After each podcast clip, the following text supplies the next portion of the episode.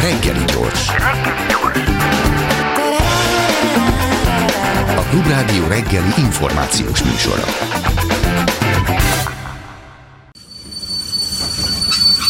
Reggeli személy. Most a reggeli személy következik. Csányi Vilmos etológus professzor van a vonal túlsó végén, ha jól gondoljuk. Jó reggelt kívánok, professzor úr! Jó reggelt kívánok! Milyen idő van Almádiban? is. Halló? Igen, itt vagyok. Jól hall engem? Igen. Szóval az apropóját a beszélgetésünknek az adta, hogy a héten felkerült a, a Facebookra egy, egy fotósorozat, arról szól, hogy a Gellért hegyen valaki kutyát sétáltatott, és azt vette észre, hogy felbukkan egy fehér bullterrier, és az egyik szintén ott sétáltatott Yorkshire rátámad és széttépi. Ilyenkor mit mond az etológus? Mit kell gondolnunk erről a helyzetről? Hát az etológus hallotta ezt a hírt, és sok ilyen hírt hallottam már. Az a baj, hogy bizonyos kutyafajtákat nem a Gellért-hegyi sétáltatásra tenyésztettek ki. Ugye a, a, kezdjük a pitbullal, ami a legtöbb ilyen problémát okozza. A, a, a gödör kutya annak idején harci kutyának tenyésztették, ami azt jelenti, hogy erős izomzat, hatalmas állkapcsok, és eh, a gazdához való eh, feltétlen hűség és barátság, plusz egy alacsony inger küszöb. Ugye a harci kutyákat egy nagy gödörbe tették, mind a két sarokba egy-egy gazda kutyával, uszították egymással a kutyákat, és minél könnyebben beföccen egy kutya, ugye annál sikeresebbnek gondolták annak idején, ebből lett a, a pitbull. Na most e, ilyeneket nem való városba vagy falun, e, ahol sétáltatnak kutyát e, tartani. Az én véleményem az, hogy engedélyhez kellene kötni, levizsgáztatni a gazdát, levizsgáztatni a kutyát, ha olyan nagyon ragaszkodnak hozzá, de sokkal észszerűbb lenne kivonni őket szép lassan a forgalomból. Ami a Bulteriert illeti, a Bulterier is egy nagyon erős jellemű kutya. Ezen csodálkoztam, hogy ez, ez történt, mert a Bulterierek nem annyira alacsony inger küszöbűek, és át, általában a Gellért hegyen szabadon engedik a kutyákat, én is sokat sétáltattam ott. Az a jó, hogy ott 20-30 kutya sétál egy reggel, és a kutyák megtanulják, hogy nem szabad a másikat bántani. Ha ugye egy kutya nem hívható vissza, vagyis még nem rendelkezik olyan fegyelemmel, hogy a gazdának szót fogadjon, hát akkor előfordulhat ilyen probléma. Tehát valószínűleg ez egy fegyelmezetlen kutya, a fegyelmezetlen gazda, a gazda a felelős érte. E, szigorítani kellene a ilyen erős testű kutyák tartási szabályait. Ha jól olvastam a beszámolókat, és az egyik kedves hallgatónk is írt SMS-t róla, itt az történt, hogy hogy hát, hogy is mondjam, ez a kutya már volt olyan, hogy kiszökött, most egy férfival és egy nővel volt, de nem volt rajta se póráz, és hát úgy látszik, hogy visszahívni sem lehetett, de kódolva van ebben a kutyában az, hogy egy kisebbet széttépjen, tehát ez neki a dolga? Ez nincs kódolva. E, e, ezek a kutyák a van olyan kutya könyv, amiben azt írják a bulterierről, hogy ha gyerek van, akkor vigyázni kell, mert szeret befeküdni a baba mellé. Tehát ez egy rendkívül barátságos kutya, csak roppant erős. Egy, egy abszolút, ha megfog egy ilyen kutyát, tiszta izom, és, és rendkívül erős. Ilyen kutyát ilyen helyre, mint a Gellért hegy, szájkosára kell vinni. Ez a minimum, mert akkor ugye nem tud széttépni valakit. És természetesen pórázzal. De ez attól függ, hogy hogyan nevelik. Tehát ha szót fogad, hogyha rákiabálnak, akkor megáll, leül, akkor egy kezelhető kutya, nem szokott a bulterierekkel ilyen probléma lenni. ha abszolút fegyelmezetlen, mert a gazda ezzel nem törődik, csak tartja, vagy valakitől kapta, fogalma sincs, hogy hogy kell vele bánni, csak sajnálják és tartják. Ugye, hát legalább tájékozódjon, hogy mi van a kezében. Olyan, mintha egy töltött revolvert a gyereknek odaadnánk, hogy játszom vele. Aztán vagy első, vagy nem. Ez egy kicsit veszélyes játék, de ha már a, a, a Pitbull Bull Terriernél és az ágynál tartottunk, egyébként kutyának van helye az ágyban? Hát egyszer a tanszéken, a Margit szigeten sétáltató kutyák, kutya sétáltató embereket megkérdeztük, hogy engedik-e, hogy a kutya néha az ágyba legyen, de ez nem feltétlenül egy intim kapcsolatot jelent, csak azt, hogy mondjuk az ágy sarkára felfekszik, és a legcsinosabb hallgatót kértük meg, hogy a kérdőíveket töltse ki, és a, a megkérdezettek 50%-a mondta azt, hogy időnként ezt megengedi. Na most ugye ez azt jelenti, hogy legalább 70-80 százalék a kutyagazdáknak. A lakásban tartott kutyáknál ez egy teljesen normális dolog. És kutyák tiszták, egészségesek, és az, hogy a, az én kutyában Janka az egy héten kétszer feljön, emeleten van a hálószobám, és bejön, és az átsarkára telepszik, és akkor kap egy kis simogatást, ott fekszik egy 20 percet, aztán megy a dolgára. E, ezzel ő úgy gondolja, hogy valószínűleg, hogy eleget tesz a barátságnak, és egy picit ott alszik, ahol az emberek. Ebben én nem látok semmit. De biztos benne a professzor úr, hogy akkor, amikor éppen ön lent van, és Janka meg fönt, vagy éppen nincs otthon, akkor azért Janka biztos, ami biztos azért befekszik az ön ágyába. Nem, nem fekszik. Nem? Soha. Janka egyrészt utálja a meleget, és azért fekszik csak 20 percet ott, mert nagyon nem szeret melegbe lenni és melegbe feküdni. De a kutyák egyedül nem nagyon fekszenek be az ágyba. A kutyák azért fekszenek oda, mert ott a gazda, és a gazda közelébe szeretnének lenni, és a gazda lábánál hova én ebben nem látom a problémát. Hát együtt élünk egy kutyával, akkor ugye minden közös a baktérium flórától kezdve, teljesen mindegy, hogy most még megengedjük azt is, hogy a átsarkán legyen. De ha valaki ez nem tetszik, akkor ne engedje meg. Tehát ez a gazdának a privilégiuma, hogy olyan kapcsolatban tart a kutyával, amelyikbe ez belefér, vagy olyat, amelyikbe ez nem fér bele. Van, ahol a diványra, ágyra, fotelbe se engedik be a kutyákat, mert úgy gondolják, hogy nem. Nagy különbség van egyébként mondjuk a kedven tartott saját kutyaházzal rendelkező kutyák, meg a lakásba tartott kutyák is a gazda kapcsolatok között.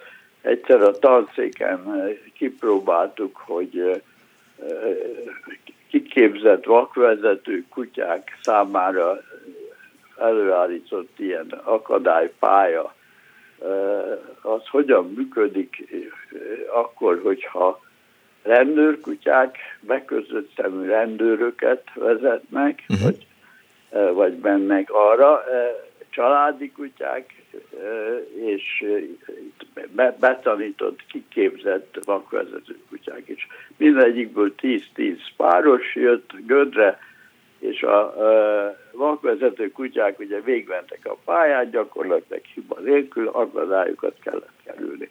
E, aztán jöttek a rendőrkutyák, a tízből nyolc az úgy végighúzta a rendőrét a e, akadálypályán, röpültek az akadályok jobbra-balra, mindennek szegény bekötött szemű rendőr neki ment. Kettő az az első-második ütközésnél megállt, nézte a rendőrt, és utána a legnagyobb megdöbbenésünkre elkezdett vezetni. Úgy vezetett, mint egy kiképzett hm. vakvezető kutya, óvatosan folyton nézett, nézett föl a rendőrre, és, és kerülték ki az akadályba. A, a, megkérdeztük a rendőröket, ugye kérdeztük utána, hogy hogyan, milyen viszonyban vannak a kutyával, és olyan szégyellősen elmondták, hogy hát ők szeretik ezt a két kutyát, munkaidő után elviszik sétálni, visznek nekik salatokat, sokszor sivogatják, szeretik őket. Tehát egy jó gazda kapcsolat volt között. Akkor jöttek a családi kutyák, és ebből nyolc viselkedett ugyanígy, tehát amikor észrevette az ütközést, akkor nézette a gazdát, és hát elkezdett vezetni. Nem mindegyik olyan ügyesen, mint a rendőrkutyák, de egy kevés hibaponttal. Kettő, az meg ugyanúgy végighúzta a gazdát az akadályok között, amik röpködtek, mint a, ugye a gyógyszerendők, ugye. És hát kiderült, hogy ez a kettő, ez kerti kutya, ami azt jelenti, hogy jó viszonyban vannak a gazdával, csak van egy óriuk, nem szabad bevenni a lakásba, ott tartják, és mikor a gazda beüt, beütközött az akadályokba, hát Istenem, mentek tovább, és mentek neki a másiknak. Tehát ugye ez a kísérlet nekem azt bizonyította, hogy a lakásba tartott kutya az egész különleges kapcsolatba kerül a gazdával. Nyilván mindkét részről, ezt ez a kísérlet szépen bizonyítja. Hát én nekem a belefér az, hogy az átsarkával időnként ott fekszik. Visszatérve egy kicsit a, a Gellért hegyre, a Pittsburghra és a Yorkshire, e, és egy kicsit túlmutatva a Gellért hegyen is e, geopolitikailag nézve ezt a helyzetet, ugye a, a, a képeket látva nekem az agresszió jutott eszembe, és ha már agresszióról beszélünk, akkor azt most látjuk pontosan, meg tapasztaljuk azt, hogy mit művel Oroszország Ukrajnában, és korábban már beszélt egy interjúban arról, hogy az agresszió az mennyire fontos az evolúció szempontjából. E, itt most az ember fejlődik abban, amit látunk a oroszok részéről Ukrajnában?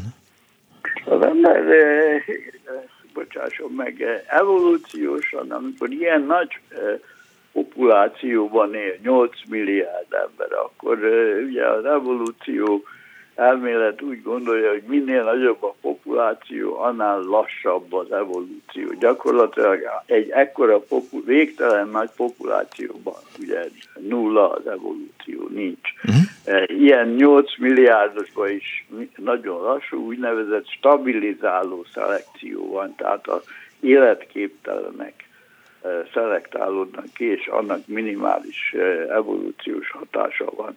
Az emberi agressziónak ugye az, két formája van. A, már a csimpánzoknál is megfigyelhető, hogy a, a csapaton belüli agresszió az egy egész picivel alacsonyabb, mint a csapaton kívüli fajtásokkal történő agresszió. Tehát egy csimpánz csapat a hímek időnként körbejárják a területüket, és a idegeneket, más csimpánzokat találnak ott, azokat megtámadják, és kínozzák. Ez a szörnyű egyébként, ugyanúgy, mint az hm. ember. Hm. Az ember, mikor közösségekbe rendeződött, akkor a belső agresszió, közösségen belül agresszió, az hihetetlenül lecsökkent. Tehát ugye egy közösségbe, egy templomba, egy kórházban nem látjuk, hogy egymásnak esnének a résztvevők és gyilkolnának, vagy verekednének, vagy egy, egy normális közösségben, a közösségen belül nagyon kevés, a legjámborabb lény az ember. A közösségen kívül amikor az ellenséget kell megtámadni, akkor ugyanolyan az agressziós készítés, mint a csimpánzoknál.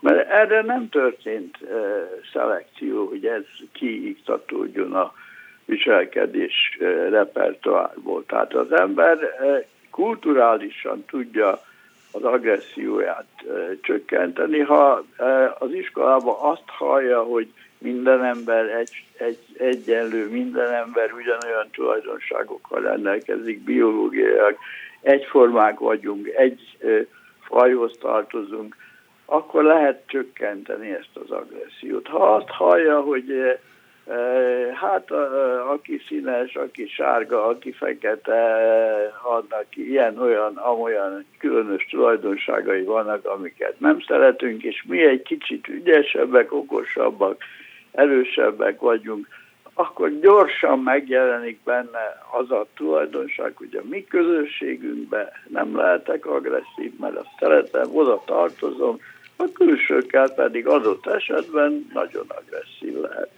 Akár a kínzásig mehet ez az agresszió. Ez egy szörnyű tulajdonság. Csak nagyon komoly kultúrával lehet ellene tenni, és nem szabad azt gondolni, hogy egy neveléssel ki lehet, el lehet tüntetni. Ez egy adott, emberi adottság, amit folyamatosan kell alacsony szinten tartani a kultúra segítségével, az az egyetlen segítség. De a kérdés az az, hogy ugye most, ha visszatekintünk tényleg a, a közelben zajló háborúra, tehát a februárban megindított orosz agresszióra Ukrajnával szemben, ott ugyan megmondták, hogy ott fasiszták vannak, meg hogy nácitlanítani kell Ukrajnát, de azoknak a nagy része, akik harcolnak Ukrajnában az orosz oldalon, azok fél évig azt sem tudták, hogy hol vannak, és azt sem tudták, hogy igazából ki az ellenség. Tehát itt azért egy testvérnépről van szó, szlávokról. Bocsásson meg, ugye a modern időkben a, hogy is mondjam, a propaganda, az ideológia, a szervezetek, mert nem közösségek működnek már, hanem szervezetek állandóan valamiféle előírásokat táplálnak a tagjaikba, és azok igyekeznek ezt szerint viselkedni. Tehát egy katonai szervezet a háborús agresszió az nem ugyanaz, mint amikor egy puszta uh-huh. kézzel vagy egy késsel mennek neki a másiknak, és meg akarják ölni. A háborús agresszióba parancsot adnak, hogy lőjön, nem is látja, hogy hova lő, és hogy ott milyen volt a, el, egy ellenség, ez egy fajtásod. Kiképzik arra, hogy azt mondják, hogy ott az ellenség. Egy, egy szervezet hajt végre, mint egy technológiát a háborús cselekményt. Ez az agressziónak egy egészen különleges foka. Én, én arról beszélek, amikor szemtől szembe állnak uh-huh. emberek, és elkövetik az agressziós cselekvést. Ezt nem mindegyik teszi meg, de egy része rábeszélhető, és, és ez a legszörnyűbb dolog.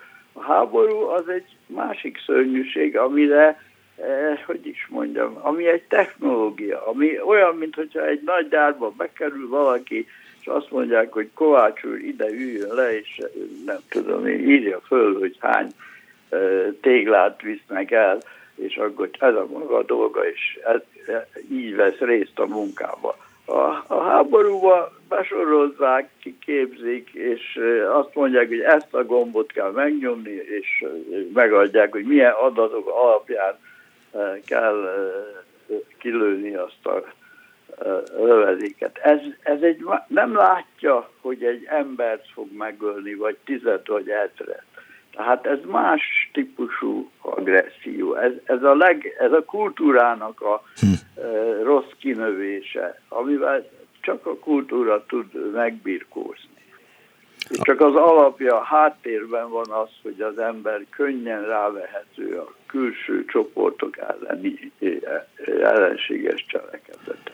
A hírek szerint Oroszországban most a börtönökben próbálnak eh, toborozni, tehát eh, kellemesebb vagy jobb helyzetbe kerülnek azok, akik elmennének az ukrán frontra harcolni. A börtönökben azért az agresszió mindennapos, mint ahogy véletlenül agresszív dolgok miatt kerül oda be az ember. Innentől fogva már egyenes út vezet a gyilkolásig? De nézd, egy háború, a modern háborút azt nem csak fegyverekkel bírják, hanem kommunikációval is. Tehát az, hogy pontosan mi van, azt én nem tudom, mert nem hiszem el egyik fél kommunikációját hm. sem száz százalékba. Ugye azt hiszem el, amit külső források sokszorosan megerősítenek, és, és hihető. E, e, akit megszámadnak, az minden eszközt felhasznál arra, hogy segítse magát. Aki támad, az pedig ugyanezt teszi, mert ez a modern háború formája, hogy győzzük meg a világot, meg a lakosságot, hogy mi olyan nagyok, hatalmasak vagyunk, és milyen ügyesen elintézzük a dolgokat, és közben mindenféle disznóságot csinálnak az embereik. Hát azért, hogy is mondjam, nem, az ember nem vesz készpénznek minden egyes híreket, ami a két féltől jön. A független forrásokat, ha ugye elég jó működik az amerikai, angol és egyéb hírszerzés, lehet tudni, hogy, hogy ezek a dolgok előfordulnak, hogy milyen mértékben az már nehezen, mert ezek, a, ezek is csöpögtetett hírek, tehát hogy most pontosan hányszor fordult elő. Ugye engem egy kicsit felháborít az, amikor a televíziós hírekben azt látom, hogy szörnyű háború zajlik, becsapódott egy rakéta, mutatnak egy olyan képet, amit fölismerek, hogy a múlt héten is láttam, egy ember meghalt. Na most minden ember halál borzasztó, tehát természetes, hogy, hogy ez kiváltja belőlem a, a, felháborodást, tehát könyörgöm, a háború az nem egy ember halálról szól, az egy szervezett, borzalmas akció, ahol tönkretesznek százezreket, a vizet, az áramot, az élhetést. Borzasztó. Az, hogy egy ember meghal, és egy múlt heti képpel illusztrálva, ugye ez a propaganda része, ami én belátom, hogy ennélkül nem lehet háborúzni, meg védekezni se. De hát azért könyörgöm hitte volna azt, ha mondjuk egy évvel ezelőtt beszélünk, eh, ha azt mondom önnek, hogy képzelje el, professzor úr, eh, hamarosan háború lesz a szomszédban, innen néhány száz vagy néhány ezer kilométerre, és hogy emberek fogják egymást eh, lemészárolni és tömegsírba dobni? Én az emberi, hogy is mondjam, evolúció ismeretében nem hittem azt, hogy megszűnt a háború. Uh-huh. Én reménykedem abba, hogy nem lesz atomháború, én reménykedem abba, hogy nem lesz világháború. De az, hogy ilyen típusú háborúk lesznek-e, azt nem tudom. Tehát ez benne volt a lehetőségek tárházában. Ugye az történt, hogy felbomlott a Szovjetunió, mindenki nagyon örült, és az előző pártbizottságok meghúzta határok mentén államokat hoztak létre, Ukrajnát, Oroszországot és a többit. Erről nem volt nagyon egyezkedés. Örültek, hogy vége, meghúzták a határokat, ebbe be volt kódolva a, a további agressziónak a lehetősége, mert ugye voltak oroszok, voltak más nemzetiségek a különböző területen, semmi békés egyeztetés, hosszú egyeztetés, hogy hol is lesznek azok a határok, nem volt. Tehát e, e, ezt gondolhatta volna az ember, hogy ebből e, probléma lesz. Meg hát vannak e, hadászati érdekek, a Krímfélsziget, amin oroszok laknak, Ukrániához tartozott, Ukrajnában voltak orosz területek és viszont, tehát ez, ez kódolva volt, hogy ez, ezt majd ki lehet használni. Ugye az, hogy idegen országbeli emberek vannak egy másik ország területén, az nem kell feltétlenül háborúhoz vezessen. Ha Európát megnézzük, hát tele vagyunk mindenféle népekkel, és ettől még nincs háború. Tehát nem arról van szó, hogy ennek feltétlenül ilyen konfliktust kell kialakítani, de magába hordozza azt, hogy ilyen konfliktus lehetséges, és hát sajnos a legrosszabb lehetőség jött elő, háború van. Reméljük, hogy abba fog maradni valamilyen. Egyenlőre senki nem tudja elképzelni, hogy kommunikációs szinten melyik fél tud úgy visszavonulni, hogy abba lehessen hagyni a háborút. Tehát most nem a, a területről való visszavonulást mondom, hanem az arcvesztést kell megoldani, mert hát ez is egy része a modern háború. A jelenlegi fejlődést, vagy kérdés, hogy fejlődésnek nevezhető ez, ami zajlik a világban, milyennek prognosztizál, tehát milyen az emberiség jövője ön szerint? Van -e egyáltalán neki? Én nem vagyok jós, és nem erre ugye, ha tisztességesen akarok válaszolni, akkor fogalmam sincsen. Ha latolgatok, akkor én azt gondolom, hogy ugye a emberiséggel az a probléma, hogy néhány ember, kutatók, különböző szervezetek pontosan látják, hogy mit kéne csinálni mondjuk ahhoz, hogy megállítsák a klímaváltozást. Ez uh-huh. egy nagyon fontos dolog lenne. De ez egy kis csoport. Nem hiszik el.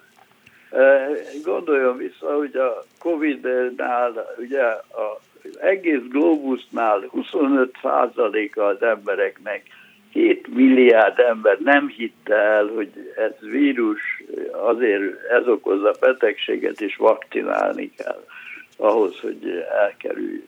Tehát ugye, amikor ilyen közösségek nélküli nagy tömegben vannak az emberek, de nincs közöttük közösségi kapcsolat, akkor a legnagyobb baromságokat is elhiszik. Azt, hogy csippeket lehet a injekcióval bejuttatni az emberi szervezetbe. Nem tudom, mit képzeltek, hogy mekkora az a csip.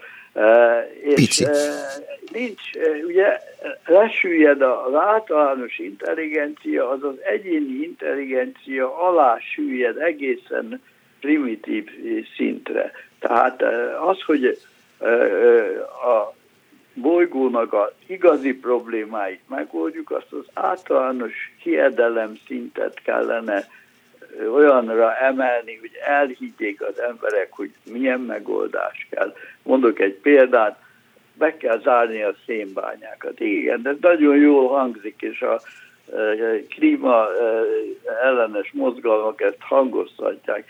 De könyörgöm, ezek tulajdonban vannak ugye sok milliárd dolláros tulajdonokat kellene kivonni a forgalomból. Ezt a kapitalizmusban nem lehet rendelettel. Ugye ez nem, nem az előző rendszer, ez kapitalizmus, akinek van egy hatalmas bányatulajdona, az úgy gondolja, hogy ez, ez olyan érték, amit nem lehet egy rendelettel bezárni, hanem meg kellene oldani, hogy hogyan lehet kárpótolni ezeket úgy, hogy az ne újabb széndiokszid növekedést okozom. Erre egyébként van egy kitűnő könyv, most fordították, most tavaly évvégén fordították magyarra, a, a jövő minisztériuma, egy amerikai science fiction író megírta, hogy mi lesz a Földön 50 év múlva. Tehát a mától 50 évig. Egy csodálatos, remek ötletekkel teli, és az igazi problémákat feltáró, eh, hát eh, lehet science fictionnek is eh, kategorizálni, de igazából egy elemző könyv, nagyon ajánlom mindenkinek. Elszpoilerezne belőle legalább egy gondolatot? Hát például, ugye, hát ez a szénbánya dolog, én magam is, amikor arról volt szó, hogy a klímaválságot meg kell oldani, hát igen, be kell szüntetni a szénbányákat, abba kell hagyni a hirdetéseket, ugye a hirdetések azok olyan vásárlásra ösztönöznek, ami nem feltétlenül szükséges. Emlékszik a régi rendszerben a cipőt a cipőboltból. Hogyne. Ugye ez, ebben az volt a csodálatos, hogy hát akinek cipő kell, az tudja, hogy van cipőbolt, elmegy oda, és ott vesz magának. Most ha ezt végig gondolja, ez minden termékre igaz. Ugye amikor egy különleges géphez kell egy csavar, azt nem a hirdetés alapján találja meg, hanem elmegy abba a gyárba vagy boltba, ahol ilyeneket árulnak, és ott megveszi. Tehát ha a hirdetéseket kötelezően az egész bolygó abba hagyná, akkor a felesleges termelés megszűnne, és valószínűleg az össztermelés a felére, vagy még lejjebb csökkenne, mert az emberek nem látnának olyan új dolgokat, amiket igazából nincs rá szükségük, csak hallják, hogy van, meg lehet venni, miért ne vegyük meg. Ezt ki lehetne rögtön küszöbölni. Ez természetesen iparágak összeomlásával járna. Azt kezelni kell. Tehát ugye olyan szervezésre van szükség, ami az egész bolygót érinti, amit mindenki elfogad. Nincs olyan kormány, amelyik azt mondja, hogy ő nem. Ugye hát az a nevetséges dolog, hogy a cégek adóit Magyarország nem hajlandó a egyesség alapján egy közös szintre vinni a többi európai állammal. Hát ilyen problémák miatt áll a klíma elleni harc is, hogy próbálunk ezt azt csinálni, de az államok ellenállnak. Edward Wilson, egy amerikai szociobiológus írt egy könyvet, ami arról szólt, hogy a bioszférának a föld felét vissza kéne adni, mert már rég nem a fele érintetlen bioszféra.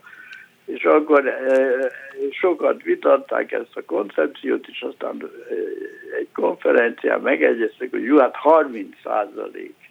Egy csomó állam hajlandó volt hozzájárulni, hogy 30 százalékot adjunk vissza és ott ne legyen emberi építmény meg település.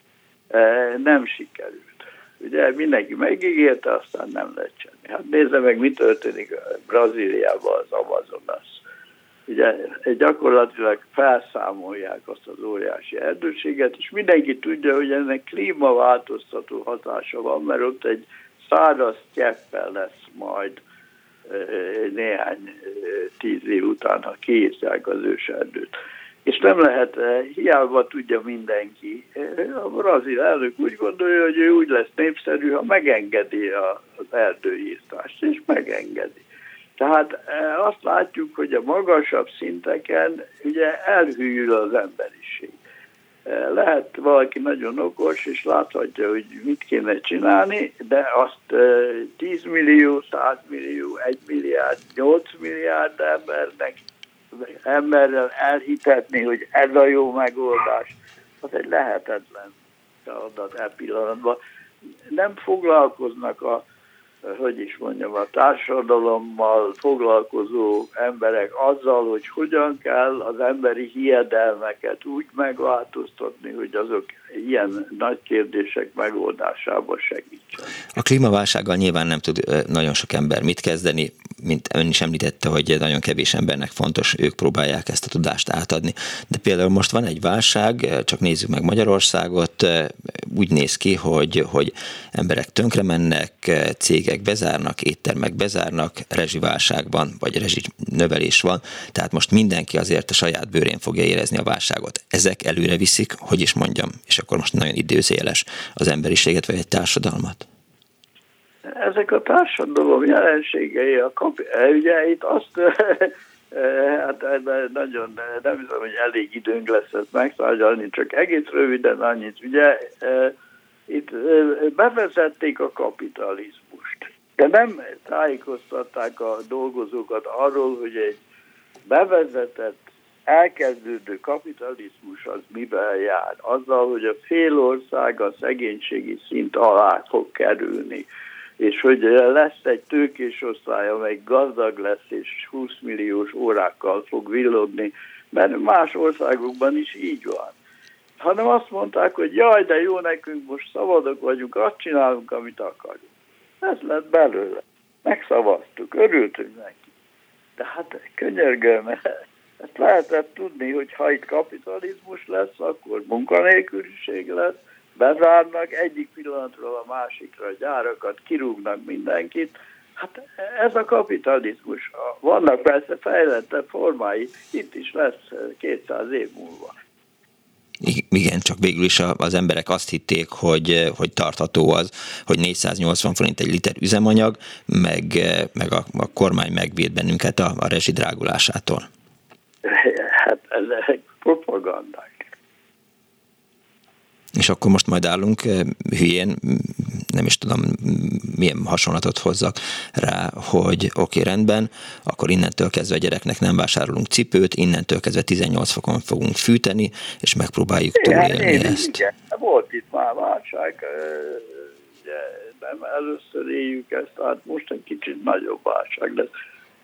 Én 88 éves vagyok, én éltem régi típusú békébe, éltem nyilas korszakban, háborúban, zsidó üldözésbe, szovjet rendszerbe.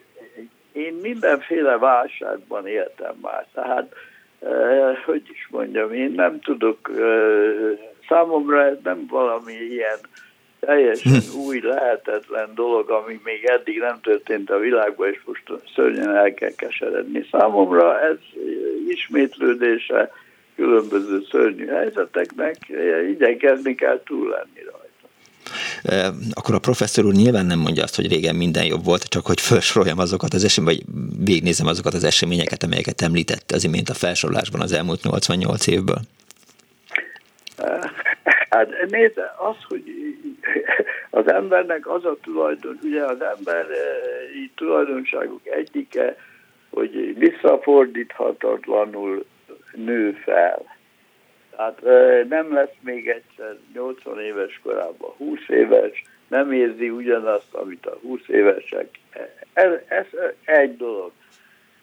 Mindenki, aki 20 éves, az megtalálja a maga boldogságát, bármilyen rendszer van.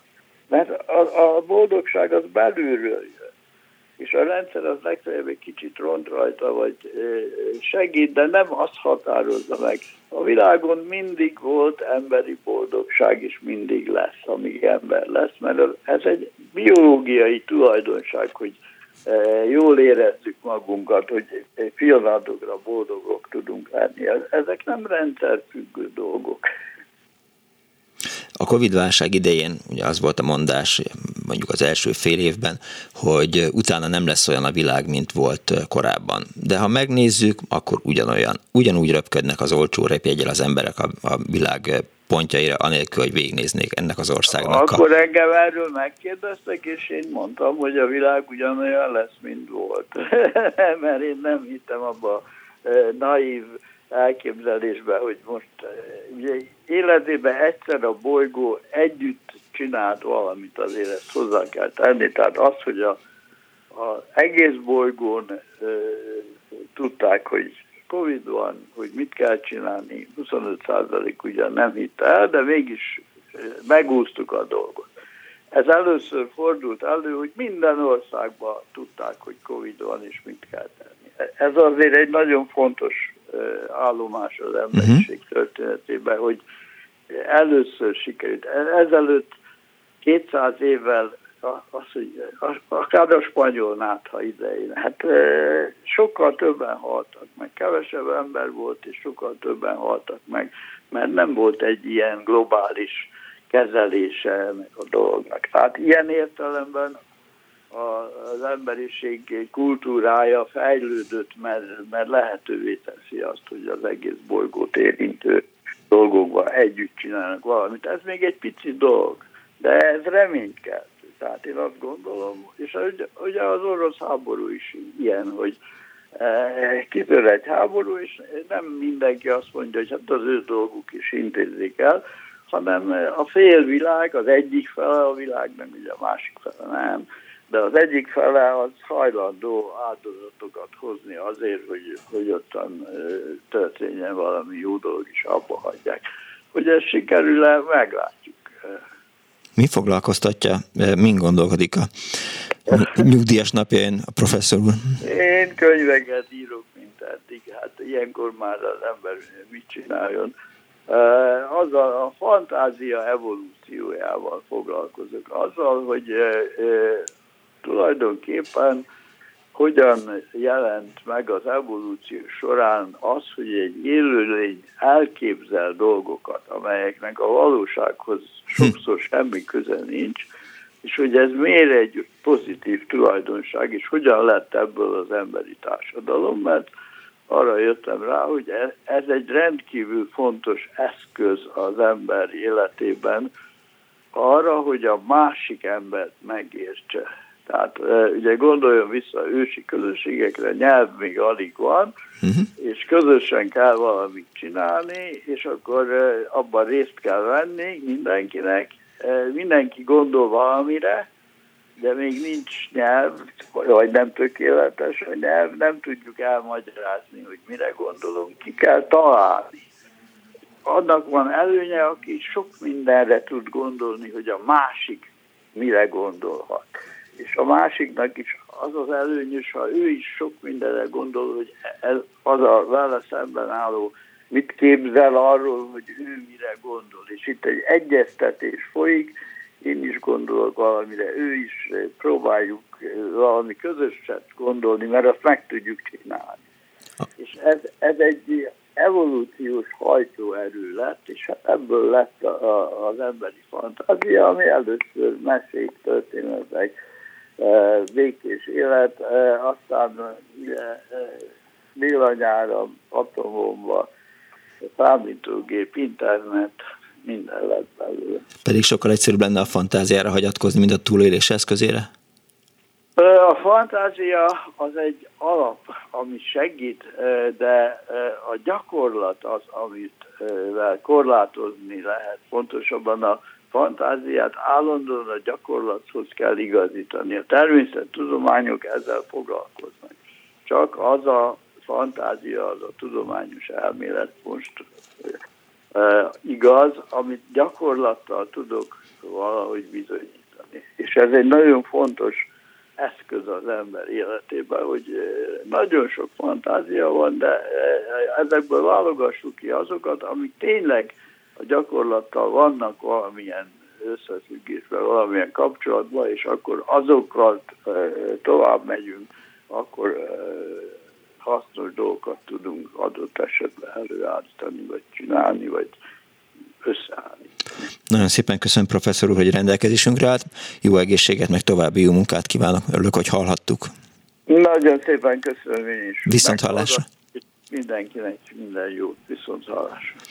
Csányi Vilmos etológus professzor volt ma a reggeli személyt a Klubrádióban. A mai műsor szerkesztője Korpás Krisztina volt, létrehozásában segítségemre volt Turliui, Balok Kármen, Petes Üljen és Bohus Péter, én Pálinkás Tőcs Robert voltam. Hétfőn találkozunk, Szénási Sándort fogom helyettesíteni, legyen kellemes a hétvégéjük, vasárnap jöjjenek a Surf Soda Fesztiválra, énekeljünk, táncoljunk, mulassunk, és a többi Give Peace a Chance, Putyin rohagy meg, véhallás. Sajnos lejárt az időnk, úgyhogy szívesen hallgatnánk még, de, de... Nem kell, nincs értelme ennek a beszélgetésnek. Ó, mi nem így Nem csak ennek, egyiknek sem elhangzik a klubrádióban. Köszönöm szépen!